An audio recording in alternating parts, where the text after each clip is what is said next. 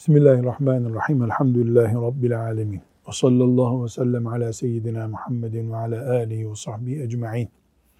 Burada yeni bir konu gibi yazmış bunu e, Nevevi Rahmetullahi Aleyh ama cimrilik ve açgözlükten sakınmaya yönelik iki ayet ve bir hadisi şerif koymuş buraya. Salih Hafız onları okuyalım. E, Leyl suresinin 8 ve 11. ayetleri. Cimrilik eden, Allah'a muhtaç değilmiş gibi davranan ve en güzel söz olan kelime-i tevhidi yalanlayan kimsenin çetin yola gitmesini sağlarız. O helak olduğu zaman malı kendisine fayda vermez. Yani malından dolayı Allah'a muhtaç olmadığını zanneden yokuşa sürülüyor. Yokuşa sürülünce helak oluyor.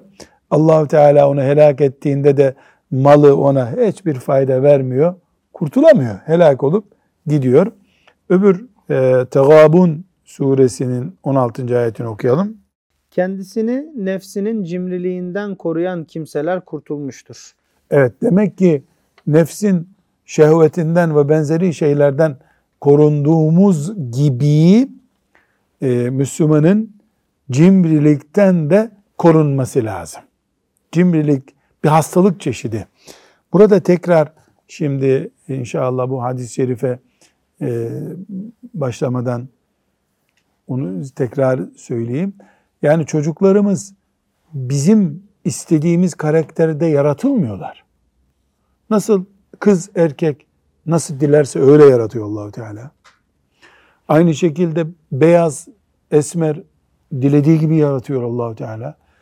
Verdiği karakterler de mesela hırçın çocuk, merhametli çocuk. Yani bu da Allahu Teala'nın yaratmasıyla oluyor.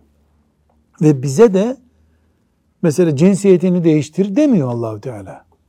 Ama bu cinsiyetle, bu yarattığım karakterle, bu verdiğim mizaçla sen bunu Müslüman yetiştir buyuruyor. Böyle değil midir çocuk yetiştirme?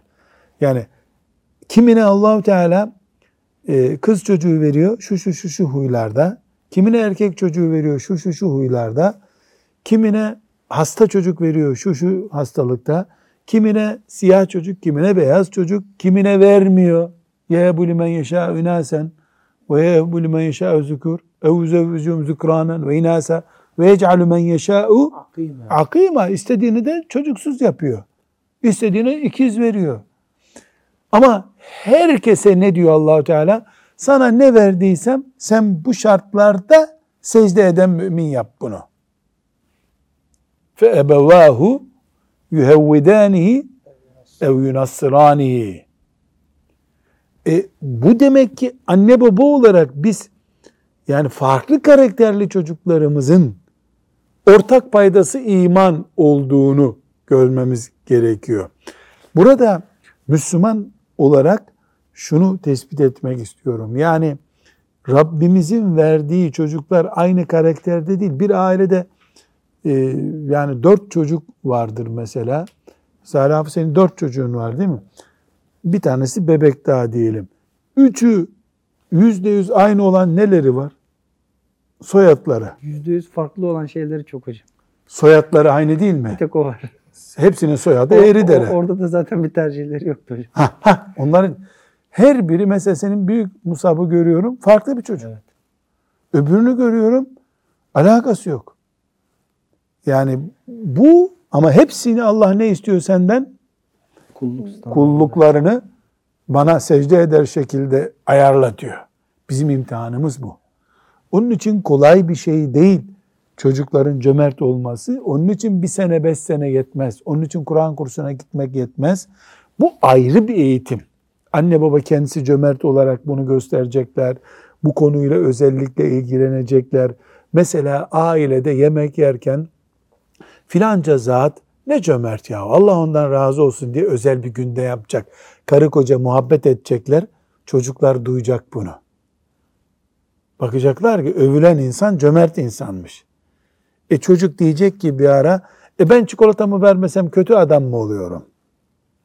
Yok sen hepsini vermesen e, şart değil ama birazını ver.